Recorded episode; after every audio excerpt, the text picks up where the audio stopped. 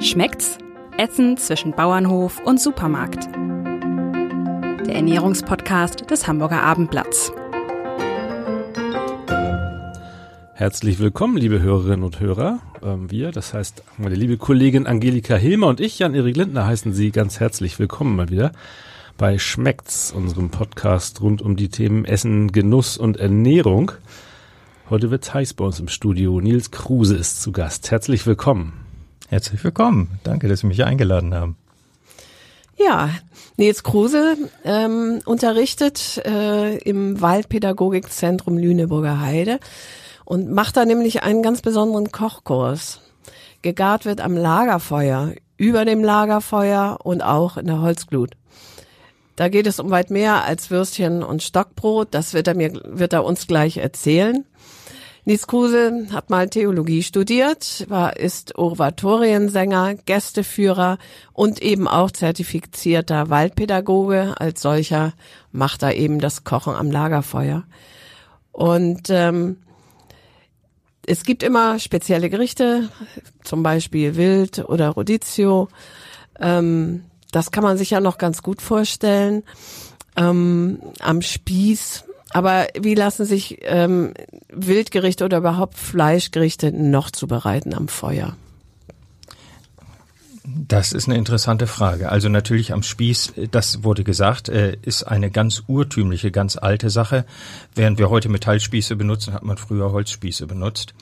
Ähm, man kann äh, das Fleisch direkt auf der Glut zum Beispiel garen oder auf einem Rost darüber. Äh, da haben wir zum Beispiel so eine Art Bock, äh, auf dem dann Pfannen platziert werden können. In denen kann man dann äh, grillen äh, oder braten. Was ich aber zusätzlich noch habe, ist ein sogenanntes, eine Feuertonne. Das heißt, man hat so ein altes Ölfass zum Beispiel, das auf eine bestimmte Art und Weise bearbeitet ist, damit es auch Luft von unten bekommt. In dieser Feuertonne hängt dann ein Korb, ein Feuerkorb, wo das Brennmaterial drin ist und obendrauf liegt mit etwas Abspa Abstand zu der Feuertonne eine Stahlplatte, auf die erhitzt wird durch das darunterliegende Feuer äh, und äh, darauf kann man sehr gut grillen. Das ist wie eine große Bratplatte dann. Ähm, man stellt sich ja so als, als äh, Lagerfeuerkoch vor, es möge alles ziemlich schnell anbrennen, wenn man äh, auf so offener Flamme kocht äh, ist ja doch eigentlich noch schwerer kontrollierbarer als ein, ein klassischer Grill, oder? Ist das ein, das ist das? wohl richtig. Man muss das Fleisch gut kennen.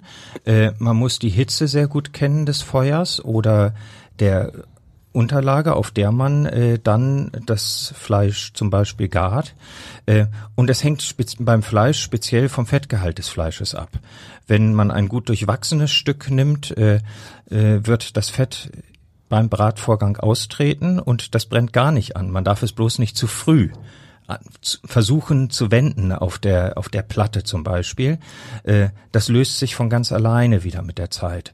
Mm, und äh, wenn man ein und darauf spielen sie ja an, wenn man ein edles Filetstück zum Beispiel hat äh, oder ein Rehrücken, ganz, ganz magere, sehr, sehr edle Fleischstücke, äh, da muss man dann sehr aufpassen. Da muss man dann etwas Fett darunter geben oder speziell beim äh, bei solchen Stücken muss man sie sehr, sehr heiß anbraten, damit sich die Poren schließen äh, und dass man das Stück dann langsam weiter garen kann auf mittlerer Hitze.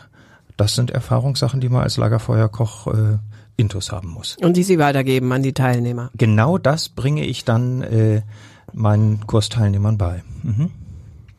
Besonders schwierig ist ja eigentlich Fisch, ne? Also Fisch ist doch sehr empfindlich. Der schwimmt selten im Wald rum. Äh, Finde ich eine interessante Frage. Fisch, es wird immer wieder gerne nach äh, Flammlachs, äh, äh, also auf dem Brett, eigentlich auf dem Zedernbrett. Ich benutze dafür ein Lärchenbrett, ähm, äh, gegart. Diese Bretter übrigens, falls da jemand äh, das Ansinnen hat, das zu tun. Die müssen mindestens eine Nacht lang gewässert sein, diese Bretter, sonst verbrennen sie natürlich. Und dann sollte die Seite, auf der der Fisch äh, gegart wird, sollte eingeölt werden. Und dann macht man das zum Beispiel mit einer Lachsseite. Ich mache das auch. Äh, die hat noch ihre Haut und da wird einfach der Fisch auf dieses Brett drauf genagelt.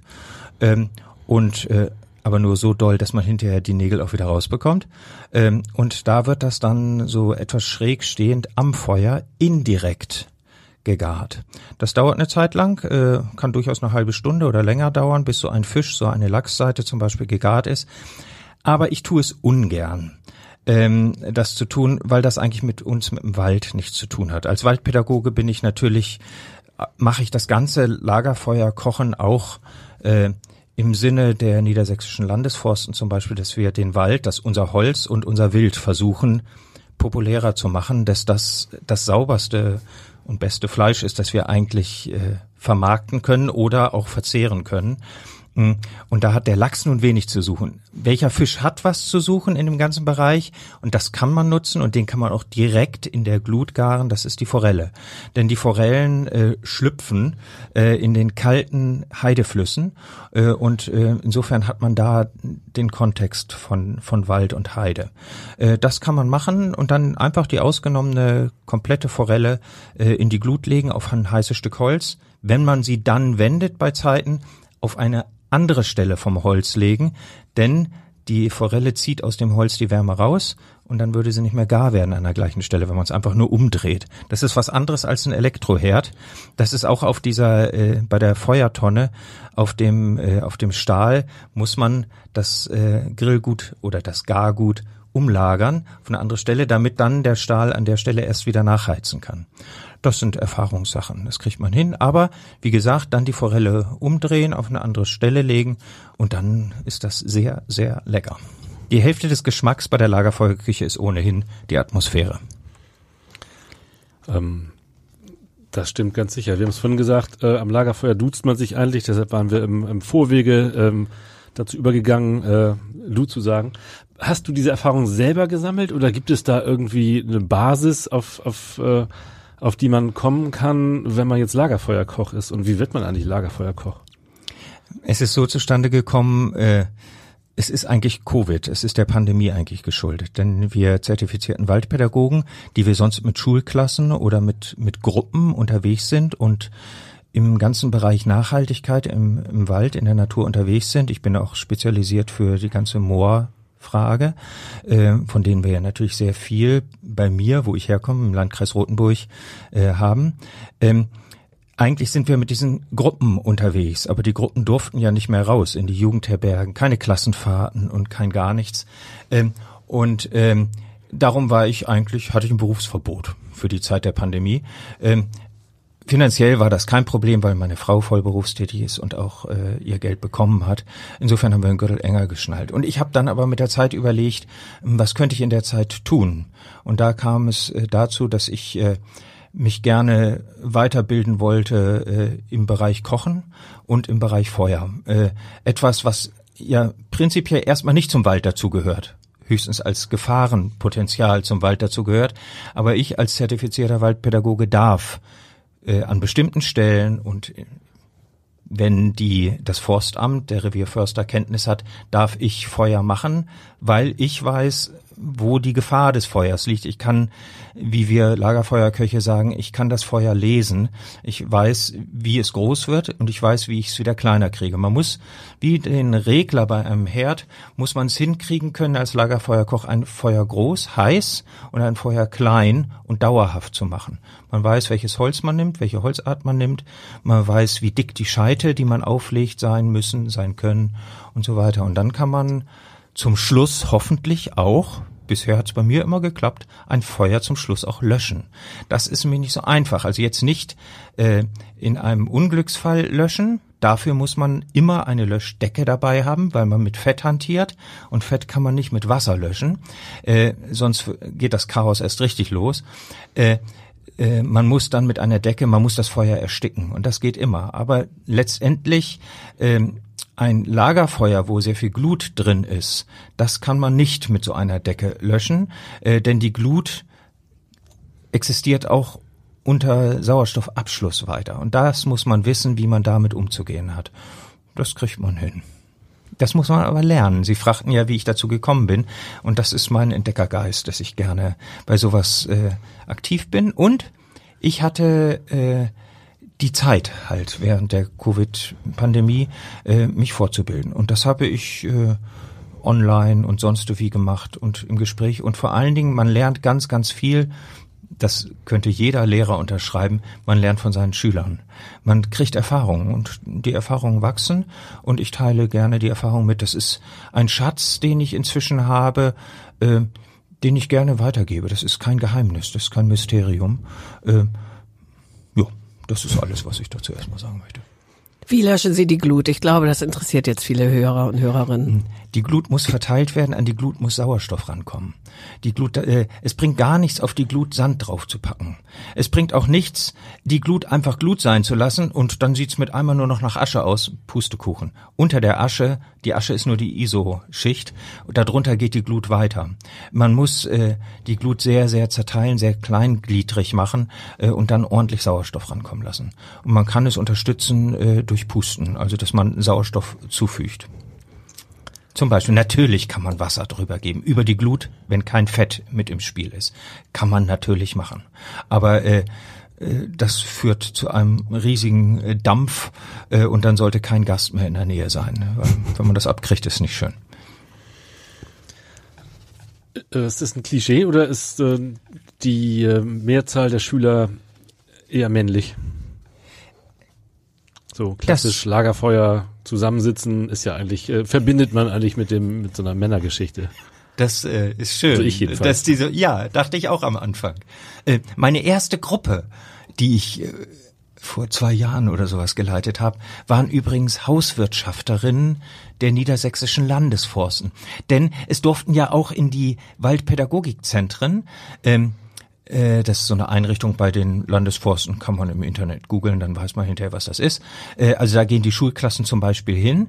Äh, die haben natürlich auch Küchen mit installiert, weil da Wochen oder zwei Wochen lang Kurse erteilt werden für die Schüler oder Waldwochen. Forsteinsätze wurde es früher auch genannt. Und äh, diese, äh, diese Hauswirtschaftskräfte, wo es auch Männer natürlich dabei gibt, äh, die hatten das mitbekommen, dass ich diese Lagerfeuerkochausbildung mache und waren ganz heiß darauf zu sagen, ah, das wollen wir auch mal machen. Wir wollen auch mal gerne, wir haben die Grillanlage bei uns in unserer Anlage, da wollen wir doch auch gerne mal dran aktiv werden und nicht immer nur an unserem Elektro- oder Gasgrill. Äh, und äh, so kam es dann, dass ich dann, ich glaube nur ein Mann war dabei, äh, dass lauter Frauen da vor mir waren. Äh, ich war klein mit Hut, äh, weil ich wusste nicht, was mich da erwartet. Vor allen Dingen lauter Hauswirtschaftskräfte, äh, die die, die ja eigentlich alles wissen. Nein, sie haben hinterher gesagt, Nils, also, man ist ja per Du beim Lagerfeuer, äh, äh, Nils, du hast uns da so viele Augen geöffnet, es war unglaublich, äh, was das mit der Hitze vom Feuer auf sich hat, überhaupt mit dem Feuer machen und all dem, das war ganz, ganz, ganz toll. Es ist übrigens nicht so, dass die Frauen, äh, dass die Männer die Hüter des Feuers sind. Das war schon im alten Rom so. Vestalinnen und sowas. Also ich meine, wenn man jetzt mal so ein bisschen in die Geschichte gehen würde. Ähm, nein, die Männer sind zur Jagd gegangen, hier in unserem Raum, und die Frauen haben zu, zu Hause das Feuer gepflegt. Äh, damit dann, wenn das Grillgut, wenn das Wild da war, die Nahrung, dass es dann auch zubereitet werden konnte. Ob das dann die Männer oder die Frauen gemacht haben, ich weiß nicht. Mhm. Du, äh, du kannst sicherlich auch äh, Gemüse auf, auf heißester Flamme zubereiten. Ne? Das ist ja man, für, man, manchmal schon beim Grillen ein bisschen schwierig. Wie machst du das? Ich mache es nicht auf der Flamme, ich mache es in der Glut. Äh, man muss bei Feuer grundsätzlich, also bei Lagerfeuerküche sage ich, man muss man grundsätzlich unterscheiden, äh, von welcher Hitze man eigentlich spricht. Ähm, das normale Grillen, äh, die Bratwurst zu Hause auf dem Balkon oder im Garten, wird ja oft auf dem Rost oberhalb der Flamme oder oberhalb der fast brennenden Glut der Holzkohle äh, zubereitet. Und sobald dann die Bratwurst platzt, ist das Geschrei groß, denn dann bricht das Feuer aus, weil ja das Fett in die äh, heiße Glut runtergeht. Und dann ist die Schweinerei groß und die Gifte kommen hoch. Das darf, dürfen wir nicht vergessen, ist dann auch ungesund. Ähm, darum kann man da zum Schutz ja zum Beispiel so eine Aluminiumschale drunter legen oder so. Hm, das ist das nenne ich die direkte Hitze und das wäre eine Hitze über der Flamme, die wir nicht wollen. Ähm, und äh, sie sprach, du sprachst, Entschuldigung. äh, äh, du sprach, wir haben das Lagerfeuer hier nicht. Das fehlt mir. Können wir hier bitte mal in der Mitte ein Feuer anmachen? Dann könnte ich, äh, dann wäre ich beim Du ganz automatisch. Dann sind wir ganz schnell raus aus diesem Raum. ja. ähm, äh, es gibt die direkte Hitze, das ist die Hitze, die nach oben steigt, per Flamme oder per Glut, und es gibt die indirekte Hitze, das ist die Strahlungshitze, die zur Seite weggeht. Und da kann man sehr gut in verschiedene Abstände gehen von dem äh, von dem Heizkörper, sage ich mal, äh, und kann verschieden stark, je nachdem, was für ein Grillgut man hat, äh, kann man verschieden stark diese Hitze auf das äh, Gargut wirken lassen. Mm, und äh, und dadurch kann man sehr pfleglich auch damit umgehen. Wir sprachen vorhin schon über einen Fisch. Der Fisch will keine zu große Hitze haben, sondern eine gleichmäßige garende Hitze. Und das macht man dann auch auf der indirekten Ebene. Was dann noch dazu kommt, äh, ich hatte schon die Feuertonne angesprochen, man kann natürlich zwischen äh, die Hitzequelle äh, und das Gargut kann man etwas dazwischen bringen. Wie ich eben von der Aluminiumschale sprach, habe ich da die Stahlplatte, auf der ich wie auf einer Kochplatte oder in einer Pfanne äh, die Garung vollziehe. Das ist ja auch bei einer Pfanne so.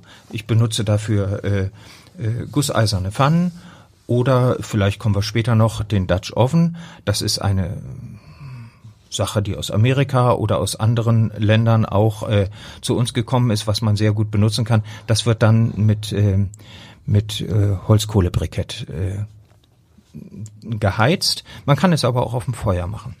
Ähm, also, wie äh, gart man äh, Gemüse? Man legt es eigentlich in die Glut. Ähm, und zwar nicht auf die Flamme, sondern in die Glut am Rand des, des brennenden Feuers, wenn ich jetzt mal vom Holzfeuer spreche. Und da kann man äh, zum Beispiel Champignons umgekehrt. Man kann den, den Griebschen den Stiel rausdrehen und kann da Kräuterbutter in, in so einen großen äh, Champignon reinfüllen. Und äh, man weiß, wann er gar ist, nämlich wenn die Butter da drin, also die Kräuterbutter gut geschmolzen ist, so ein bisschen anfängt zu kochen, dann nimmt man ganz vorsichtig mit der Zange, äh, denn die Butter ist sehr heiß, man sollte das nicht äh, mit äh, bloßen Fingern tun, nimmt man sehr vorsichtig mit der Zange so einen Pilz raus und es ist eine Erkenntnis. Und sehr gut kann man auch äh, Zwiebelgewächse äh, garen, weil man bei der Zwiebel dann, wenn die Garung vollzogen ist, dann ist es zwar außen schwarz und unschön, aber man kann ja einfach einzelne Schichten, äh, wie wenn man sich im Zwiebellook anzieht, äh, kann man, wenn es einem zu warm wird gegen Mittag, kann man die äußeren Schichten äh, ablegen und so kann man dann auch die äußeren Schichten zum Beispiel von einer Lauchstange einfach abziehen. Hat etwas weniger hinterher zum Essen, aber das ist eine Erkenntnis, wie lecker das schmeckt. Ähm, auch geht es mit, äh, mit Gemüse, das äh, wie Paprika zum Beispiel. Das ist Gemüse genauso wie die Tomate, das außenrum äh, eine Schale hat, eine ziemlich feste Schale. Und diese Schale kann man äh, dann abziehen äh, und äh, hat auch eine schöne Geschmackserkenntnis, sogar eine Explosion. Das ist ganz, ganz lecker. Ich mache es gerne. Und im nächsten Jahr, dieses Jahr habe ich mich noch nicht getraut in Erhorn, äh, nächstes Jahr werde ich mal äh, weil in jeder Familie gibt es bestimmt irgendwelche Kinder oder Enkelkinder oder Angeheiratete, die Vegetarier oder Vegane sind. Äh, und immer wieder kommt die Frage auf, boah, was soll ich denn da bloß kochen? Oh, ich habe gar keine Ahnung. Nächstes Jahr werde ich einen reinen Lagerfeuer-Kochkurs-Termin machen, nur dafür. Entweder für Veganer oder Vegetarier, die kommen wollen, äh, oder aber für die Anverwandten, die mal wissen wollen, was für Rezepte gibt es da eigentlich? Kann das eigentlich auch gut schmecken? Ja, es kann sehr gut schmecken. Werde ich dann tun. Du hattest eben schon die Champignons angesprochen. Mhm. Das ist mir eben durch den Kopf geschossen, wenn es darum geht, was wächst im Wald. Natürlich Pilze. Ja. Äh, wie funktioniert das auch bei anderen Pilzen, Maronen oder so, die empfindlicher sind oder haust du die in die Pfanne? Habe ich noch nie gemacht ah. weil die sehr saisonal sind und ich arbeite saisonal, das ist wohl richtig. Äh, aber äh, da gibt es große Vorbehalte gegen diese Pilze. Ich bin kein Pilzsachverständiger. Ich äh, ähm, ich weiß, was eine Marone ist. Ich weiß, was ein Steinpilz ist. Ich kenne die anderen Pilze auch. Äh, aber äh, die Leute haben Vorbehalte davor. Die, die essen den Champignon und sind sich sicher, aber ich will keine Leute verängstigen. Und der Champignon schmeckt gut und alle anderen Sachen sollen die Leute irgendwo im Restaurant essen und dann frei wählen. Aber äh, bei so einem Lagerfeuer-Kochkurs kommen die Leute hin und wollen eigentlich alles mal probieren. Und wenn, wenn das dann angstbehaftet ist, hm, darum mache ich es nicht. Aber ist eine Idee. Ich äh, bewege das mal in meinem Herzen, in meinem Magen, Entschuldigung. Mhm. Du hast die Pfannen zum Beispiel schon erwähnt. Was hast du noch für Utensilien dabei, wenn du am äh, Feuer kochst? Das A und O sind die Handschuhe. Ähm, also ich habe es mit großer Hitze zu tun und ich habe es mit, äh, also die Hitze ist größer als eine als eine Herdplatte. Die ist höher. Eine Glut hat eine viel höhere Hitze als äh, als die 180 Grad, die auf der Herdplatte äh, erreicht werden oder äh, eingestellt werden. Mhm.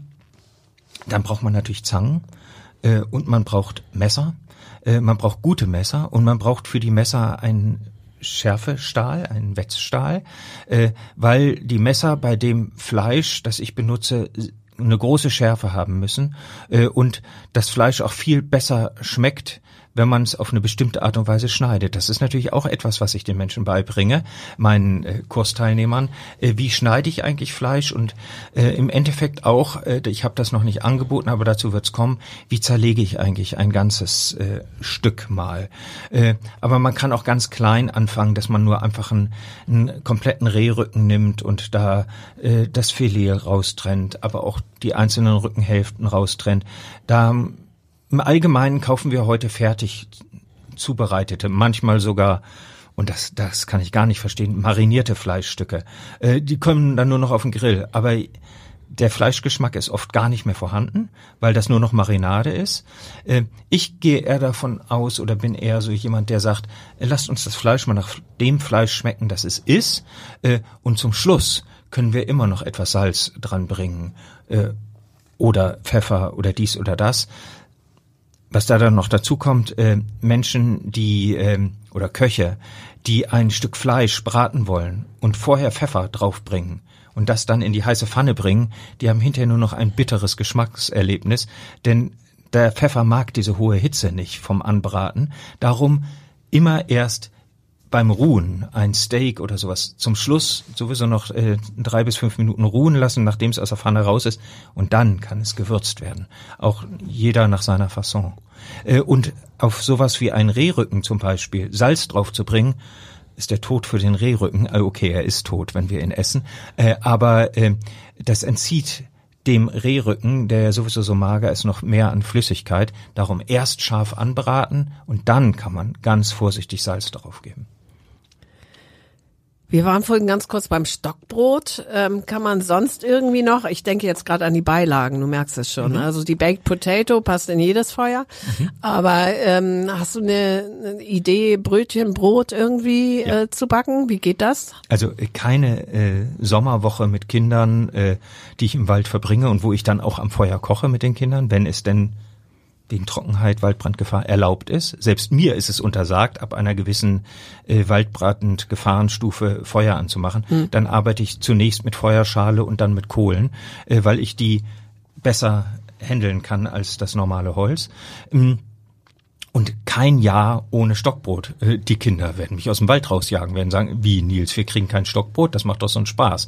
Und das kann man ja verfeinern mit äh, ach, über Knoblauch bis hin zu irgendwelchen frischen Kräutern und so weiter und so weiter. Ähm, äh, Brot hattest du angesprochen. Ja, natürlich, und da bin ich wieder beim Dutch Oven. Ähm, auf der Platte oder in der Pfanne kann ich äh, ein Fladenbrot herstellen. Das ist wohl richtig. Ähm, aber im Dutch Oven, das ist ja, das ist ein Topf, der einen Deckel hat sage ich mal. Äh, das, das kann ich benutzen wie, wie ein Römertopf oder irgendwas anderes, wie eine Kastenform, äh, wo drin ich ganz normal Brot backen kann. Hm. Soll ich vielleicht was zum Dutch Oven mal sagen, was das eigentlich ist? Ja, also Viele, mir geht gerade durch den Kopf, geht nicht auch ein normaler Kochtopf? Der würde schon gehen, aber der hat oft nicht die Dichtigkeit und der hat nicht das Gewicht vom äh, Dutch Oven. Der Dutch Oven ist gusseisern äh, und der Dutch Oven hat den großen Vorteil, dass er quasi auf Beinen steht, und zwar auf drei Beinen. Ein Stuhl mit drei Beinen kippelt nicht äh, und so kippelt auch der Dutch Oven nicht. Äh, und da kann ich Unterhitze, Oberhitze oder auch von der Seite her Hitze zufügen. Oberhitze, warum? Beim Topf würde das ja vom Deckel runterpurzeln. Die Kohlebriketts. Nein, der hat oben so einen erhabenen Rand auf dem Deckel, so dass ich auch obendrauf die äh, Holzkohlebriketts platzieren kann und zwar auch in einer bestimmten Anzahl. Ich kann sagen, unten drunter lege ich zehn Kohlen und obendrauf lege ich 20 Kohlen. Wenn ich zum Schluss am Ende zum Beispiel eine krosse Haut oben haben möchte beim Brot, dann füge ich einfach ein bisschen mehr Oberhitze zu. Das ist wie in einem modernen Backofen, kann ich mit diesem Dutch Oven umgehen. Und das macht es so unheimlich charmant. Bloß, man muss Erfahrung damit sammeln. Man muss einfach üben damit, wie mit jedem Herd auch. Ähm, und dann kann man da drin Brot machen, man kann da drin Brötchen machen, man kann da drin hervorragende Süßspeisen machen mit Briochebrot und dann Zimt und Zucker, braunen Zucker dazu. Die Leute setzen sich rein und wer dann noch einen kleinen Zuschlag oder ein bisschen, wie man in Bremen sagen würde, Klackermaschü, also ein bisschen Sahne drüber haben will, kann man alles kriegen. Mhm. Ungegrillt. Die Sahne. Ungegrillt, die Sahne. ja. Was also so viel zum Dutch Oven. Aber ich möchte dazu noch was äh, zufügen. Ich habe den Dutch Oven als erstes kennengelernt ähm, äh, in Südafrika über meine Frau. Meine Frau ist gebürtige Südafrikanerin, aber äh, aus dem Missionarskontext, weiß Südafrikanerin. Ähm, und äh, dort unten, als wir dann bei der Verwandtschaft in Südafrika waren, ihre Mutter ist seit vielen Generationen war die Familie dort unten schon in Südafrika als Missionarsfamilie. Ähm, da äh, habe ich äh, den Poiki kennengelernt. Das ist so eine Art Dutch Oven, äh, mit dem Südafrikaner äh, kochen, aber vor allen Dingen auch die schwarze Bevölkerung äh, grillt, äh, kocht damit äh, ihre ganzen Gerichte. Die haben viel längere Beine, äh, 10, 12 Zentimeter lange Beine, auch wieder drei Beine, äh, und das stellen die in das Holzfeuer. Äh, während wir mit dem Dutch Oven hier eher mit, äh, mit Holzkohlebriketts arbeiten. Ähm, und das sind teilweise sehr lange Garzeiten. Man kann den auch an einem Bügel über ein Feuer hängen. Er muss nicht unbedingt auf dem Boden stehen, aber die Teile sind extrem schwer. Die wiegen fünf bis zehn Kilo alleine, der Topf. Äh, auch mit Deckel, aber nicht da unbedingt dafür gedacht, dass man oben auf den Deckel auch noch Hitze drauf bringt. Da macht man es eher so, dass man äh, das Gargut, was da drin ist, speziell auch Gemüse, äh, dass man das mit einer Aluminiumfolie abdeckt, damit nicht zu viel Feuchtigkeit Flüssigkeit aus dem Gargut äh, entweicht. Mhm. Das war ein Rundschlag jetzt über Dutch Oven. äh, aber äh, ich höre immer wieder, dass Leute gerne wissen wollen, was ist es. Und den Dutch Oven gibt es in ganz unterschiedlichen Größen. Ähm, und damit richtet man, äh, bereitet man ganz unterschiedliche Gerichte zu. Im Herbst, äh, wenn ich das richtig weiß, startet ein Kurs, äh, da geht es um Kartoffelpuffer am ja. Lagerfeuer. Das erscheint mir jetzt erstmal kompliziert, oder? Es ist ganz einfach. Äh, das mache ich speziell mit meiner Stahlplatte auf dem äh, auf der Feuertonne. Äh, da brauche ich eine große Hitze. Das mache ich nicht mit Holz, sondern mache ich mit Holzkohlebrikett, um diese Hitze zu kriegen. Und das ist mega einfach. Ein kleiner Tipp dazu: Kartoffelpuffer werden besonders kross, wenn man schöne Haferflocken dazu, knusprige oder kernige Haferflocken zur Hälfte mit Mehl also die Hälfte, die Hälfte des Maßes an Mehl nimmt man einfach Haferflocken dazu und dann werden sie richtig schön kross und lecker. Nein, gar kein Problem. Aber äh, die Kartoffelpuffer sind im September, äh, wenn der Termin ist, äh, nur ein Punkt. Äh, man kann ja mit Kartoffeln noch ganz andere Sachen machen. Ich weiß, dass meine Rosmarinkartoffeln sehr beliebt sind. Äh, und das ist sehr einfach. Ich kann auf meine, äh, auf meine Feuertonne kann ich oben äh, durch eine bestimmte Halterung kann ich einen Wok oben in die Mitte. In der Mitte der Stahlplatte ist ein Loch, wo man neues, äh, neue Kohle nachfüllen kann, wenn die alte unten nicht mehr die Hitze bringt. Äh, und über dieses Loch, wo natürlich die größte Hitze entweicht, äh, stelle ich einen Wok und kann da die verschiedensten Gerichte in diesem Wok herstellen. Unter anderem äh, kommen da äh, Drillinge, also kleine Kartoffeln, neue Kartoffeln rein und dazu ordentlich Rosmarin und schönes körniges Salz und lecker, lecker, lecker. Mm. Ich habe auf der Seite irgendwie was von Trapper-Frühstück gelesen. Was ist das denn wohl? Also ich stelle es mir sehr deftig vor, vielleicht mit einem Spiegelei. Äh, ja, oder zwei. Oder zwei. Ähm, äh, die Trapper, äh, Amerika, aber das kann sonst wo sein, wo, äh, wo die Leute hingegangen sind und äh, äh, die Rinder zum Beispiel gehütet haben oder unterwegs waren und nicht abends zu Hause in ihrer Küche saßen, sondern draußen sich verköstigen mussten. Mm. Und diese Trapper, äh, die äh, sind abends zusammengesessen äh, in ihren Planwagen oder was weiß ich äh, und haben äh, Feuer gemacht, Lagerfeuer gemacht und äh, an dem Lagerfeuer gegrillt, am Spieß, wie wir vorhin vielleicht schon sagten, Fleisch gegrillt und hatten dadurch schon Feuer. Und auch Glut. Diese äh, Glut, dieses Feuer haben sie dann weiter genutzt, um darüber noch äh, die vielleicht bekannten Baked Beans, die roten Bohnen, äh, zu garen. Und wenn sie dann schlafen gehen wollten oder garantiert schlafen gegangen sind, diese Trapper, haben sie ein Erdloch ausgehoben, haben dort einen großen Teil dieser Glut reingepackt und haben dann den Dutch Oven, sagen wir mal zum Beispiel, also den Topf, wo die Baked Beans mit Speck und allen möglichen Sachen schon drin waren, Salz natürlich, äh, haben sie den Topf dann in dieses Loch in die Glut reingestellt oben noch auf den Deckel auch Glut gebracht und das Ganze mit Sand abgedeckt. Das ist luftdicht abgedeckt, weil das nicht weiter brennt, sondern es nur nachgart und zieht. Am nächsten Morgen ein Genuss. Aber das ist nur ein Teil des Trapperfrühstücks. Äh, denn dazu kommt natürlich noch das, was jeder äh, Trapper immer in seiner Satteltasche hatte, nämlich ein wenig äh, Sauerteig. Wir kennen das vielleicht früher aus unserer Jugend. Wir sind alle nicht mehr ganz 25 hier, wir drei. Ähm, äh, da hatte man einen Hermann früher im Studium und den Hermann hat man immer gefüttert.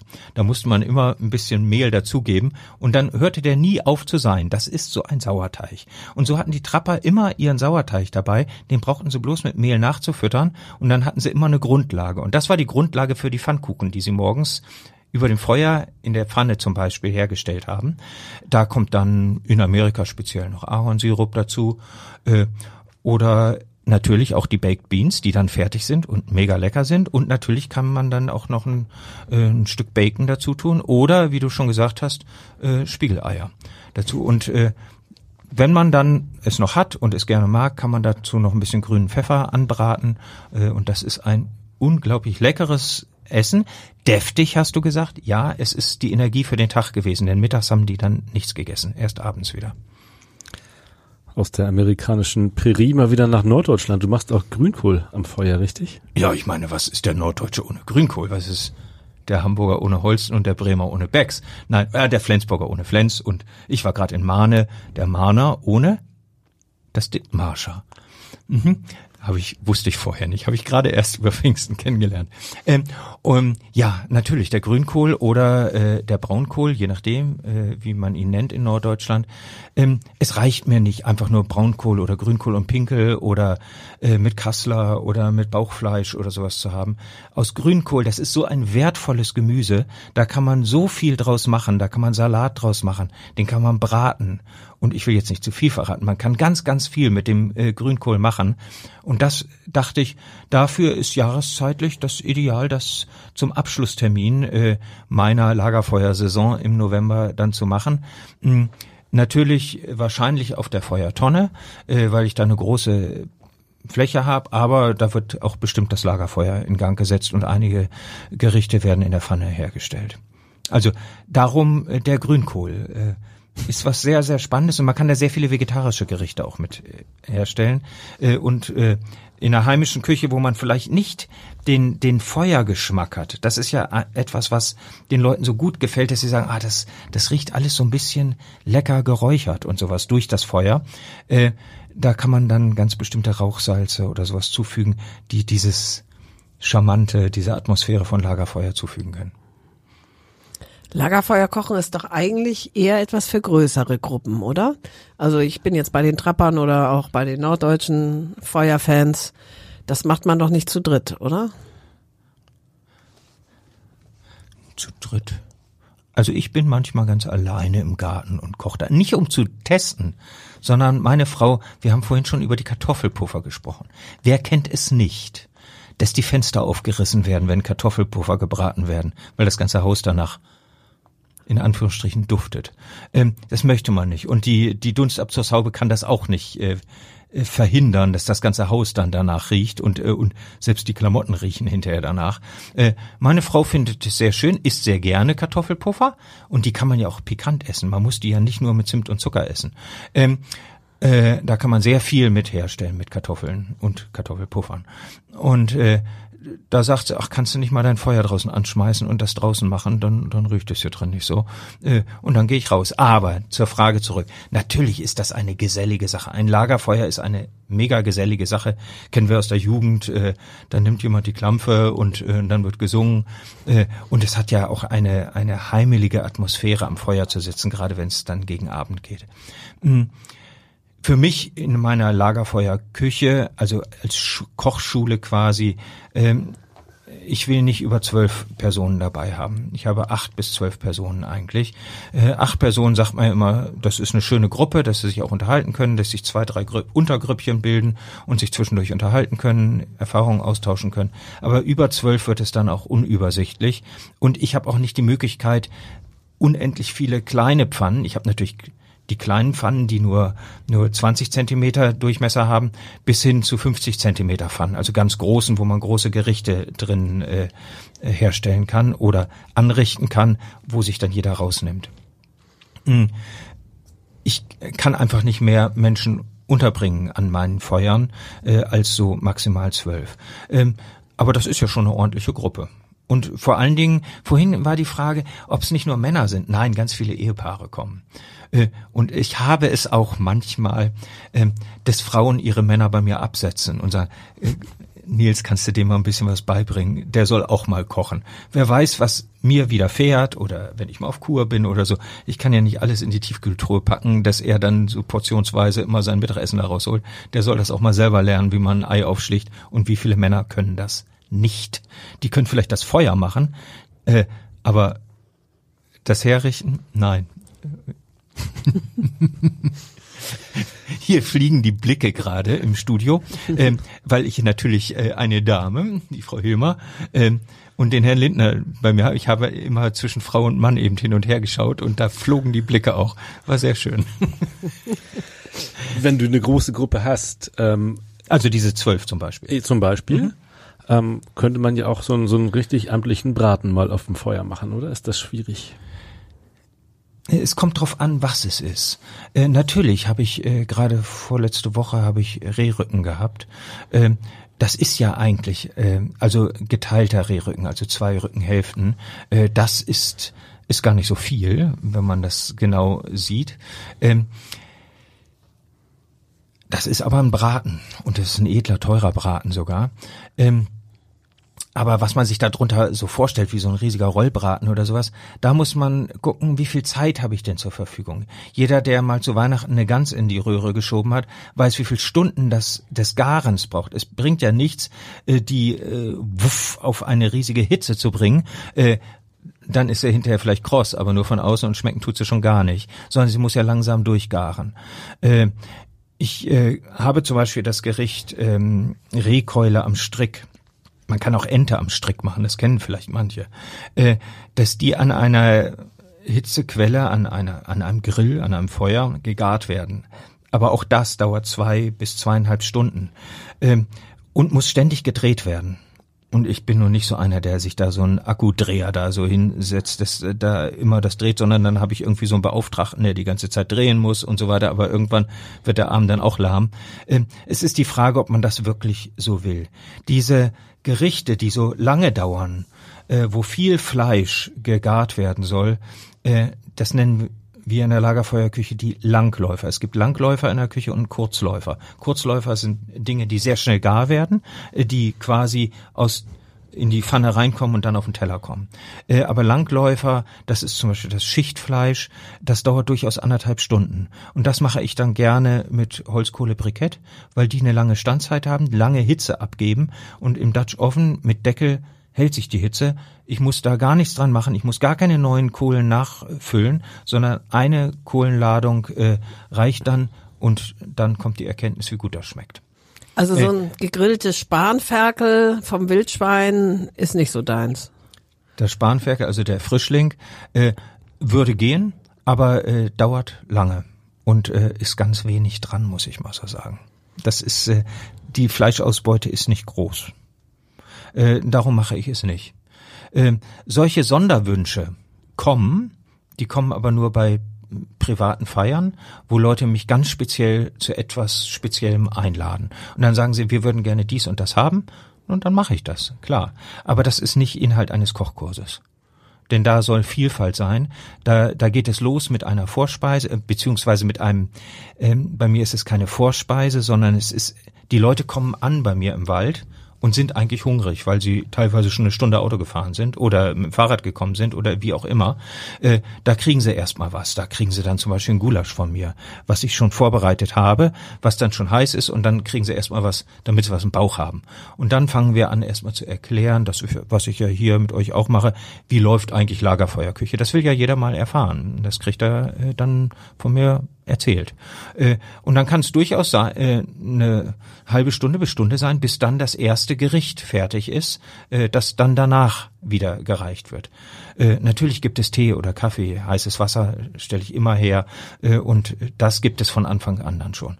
Ähm, und ähm, aber es müssen dann die Kurzläufer kommen. Es werden aber im Rahmen dieser Kurzläufer, die es am Anfang gibt, werden die Langläufer bereits hergestellt werden angesetzt oder aufgesetzt und die folgen dann im nächsten. Jeder weiß dann noch, ah ja, dann und dann müsste ja eigentlich mal das kommen.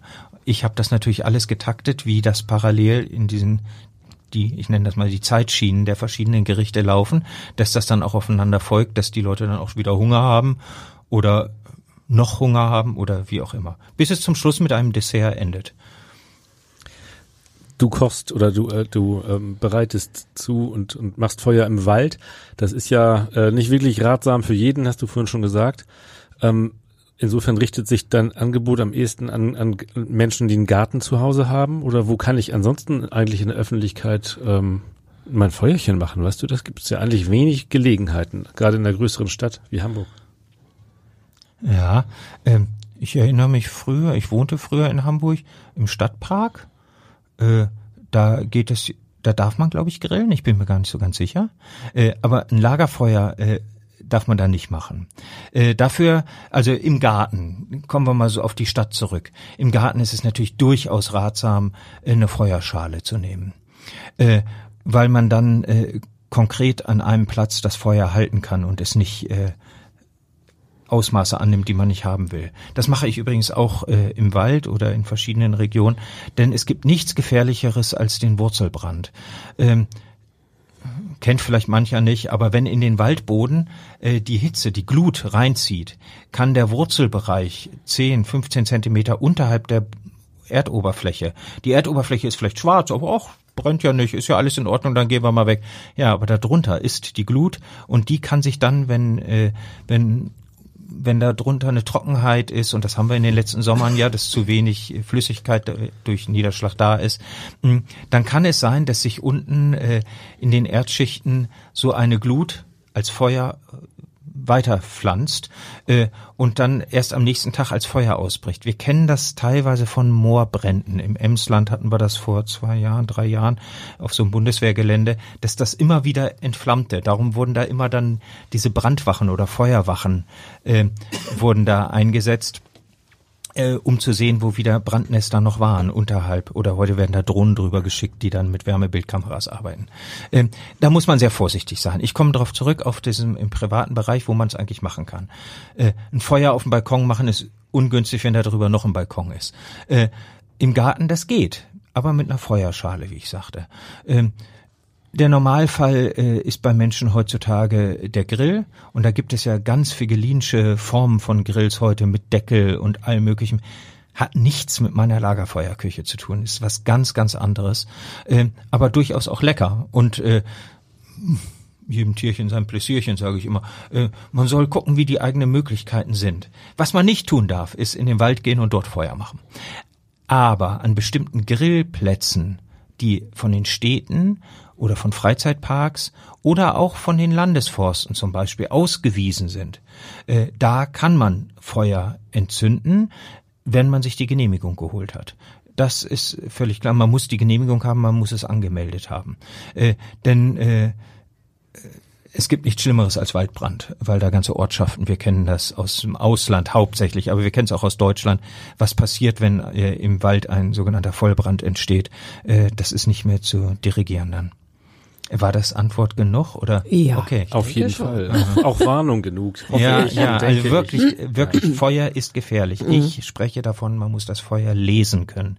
Man muss es entzünden können mit bestimmten Mitteln äh, und man muss es pflegen können, man muss es füttern können, das Feuer, man muss die Hitze bestimmen können zu jeder Zeit äh, und äh, man muss wissen, welches Holz benutze ich, in welcher Stärke benutze ich es und wie kann ich das Feuer auch wieder kleiner machen. Ich muss es lesen können, ich muss wissen, wann wird das Feuer so gefährlich, dass ich es nicht mehr lesen oder dirigieren kann.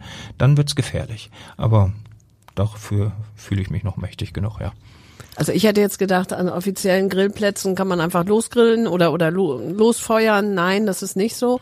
Auch da muss man gucken, wer betreibt es und ähm, das anmelden. Das steht da eigentlich auch. Also ah, ja, ich okay. habe jetzt mhm. ich habe jetzt eben von vom Wald gesprochen. Mhm. Ich komme nun aus der Region Rotenburg-Wümme und da haben wir auch einige Plätze, wo es möglich wäre und da steht dann dran, äh, wen man fragen müsste. Ah, ja. Und bei uns im Waldkontext würde man das Forstamt anrufen oder den Revierförster oder die Revierförsterin, kann genauso gut eine Frau sein. Mm, und äh, dann kriegt man die Genehmigung oder es wird gesagt, nee, also die Waldbrandgefahrenstufe ist zu hoch, äh, Sie können das leider zurzeit nicht tun. Zum Beispiel, das wäre eventuell eine Antwort. Äh, und äh, dann guckt man sich die Leute natürlich auch an, welche Nase da Feuer machen will.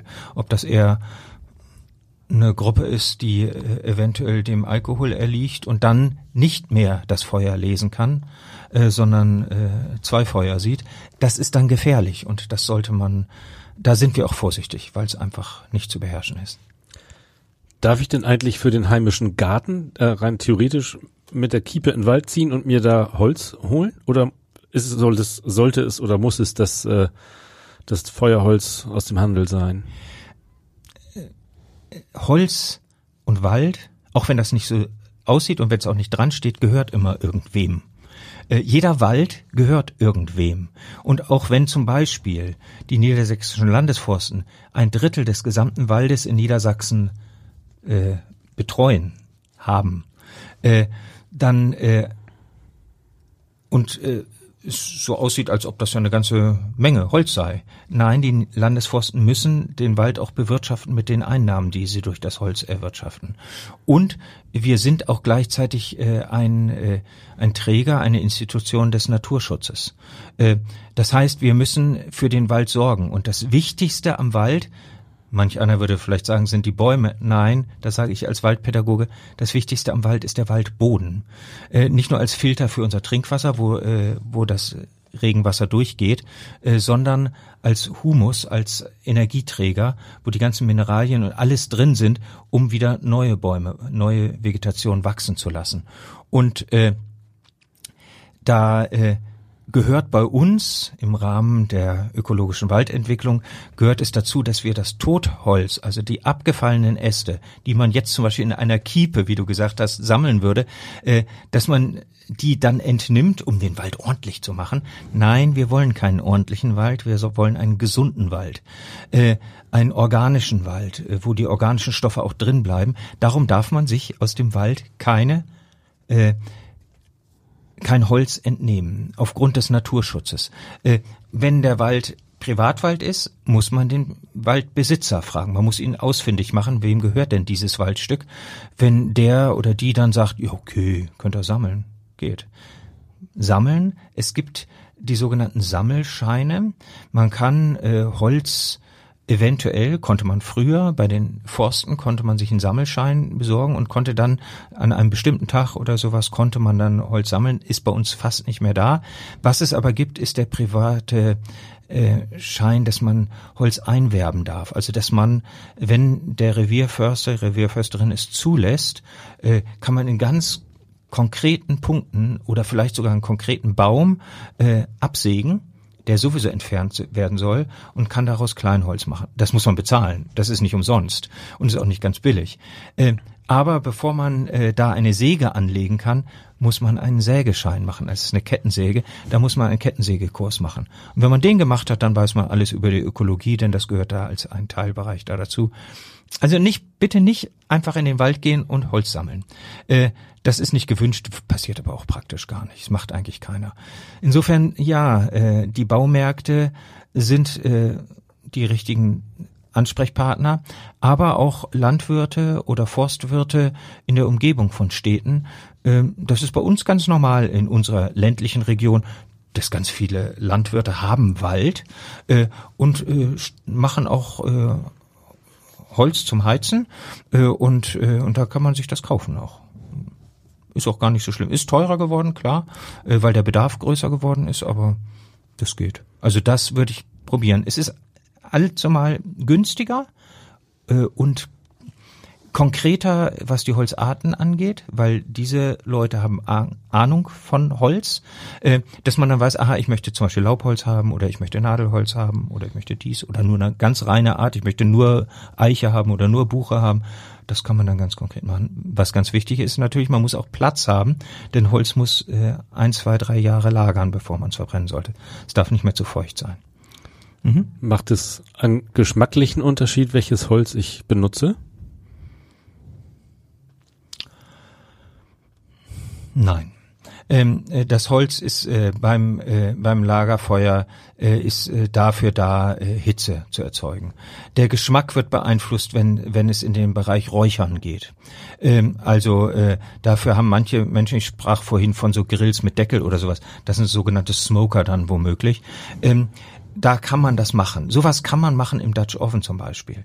Ähm, aber ich mache es zum Beispiel, ich sprach vorhin vom Rehrücken. Äh, ich habe vorletzte Woche dann äh, ähm,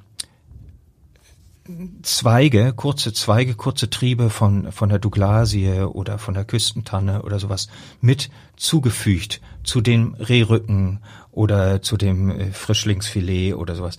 Und dann geht der Geschmack der, der Tanne zum Beispiel oder man könnte natürlich auch Rosmarin nehmen, äh, geht in das Fleisch über äh, und gibt einen ganz netten Duft und netten Geschmack zusätzlich. Äh, da würde ich sagen, ja, aber ob, welches Holz, ob ich nur mit Eiche oder mit Buche oder mit Kiefer äh, das Feuer betreibe, nee, das hat nichts mit dem Also Fleisch auch harzende Nadelhölzer äh, gehen da gehen schon, aber die die knallen natürlich. Also mhm.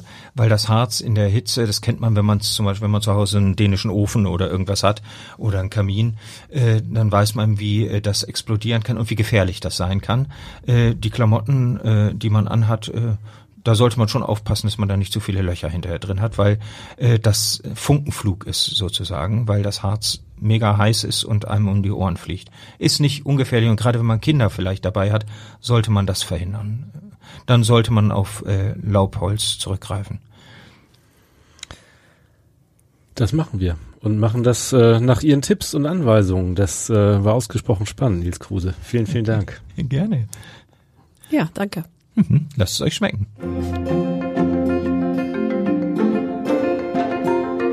Weitere Podcasts des Hamburger Abendblatts finden Sie auf abendblatt.de slash podcast.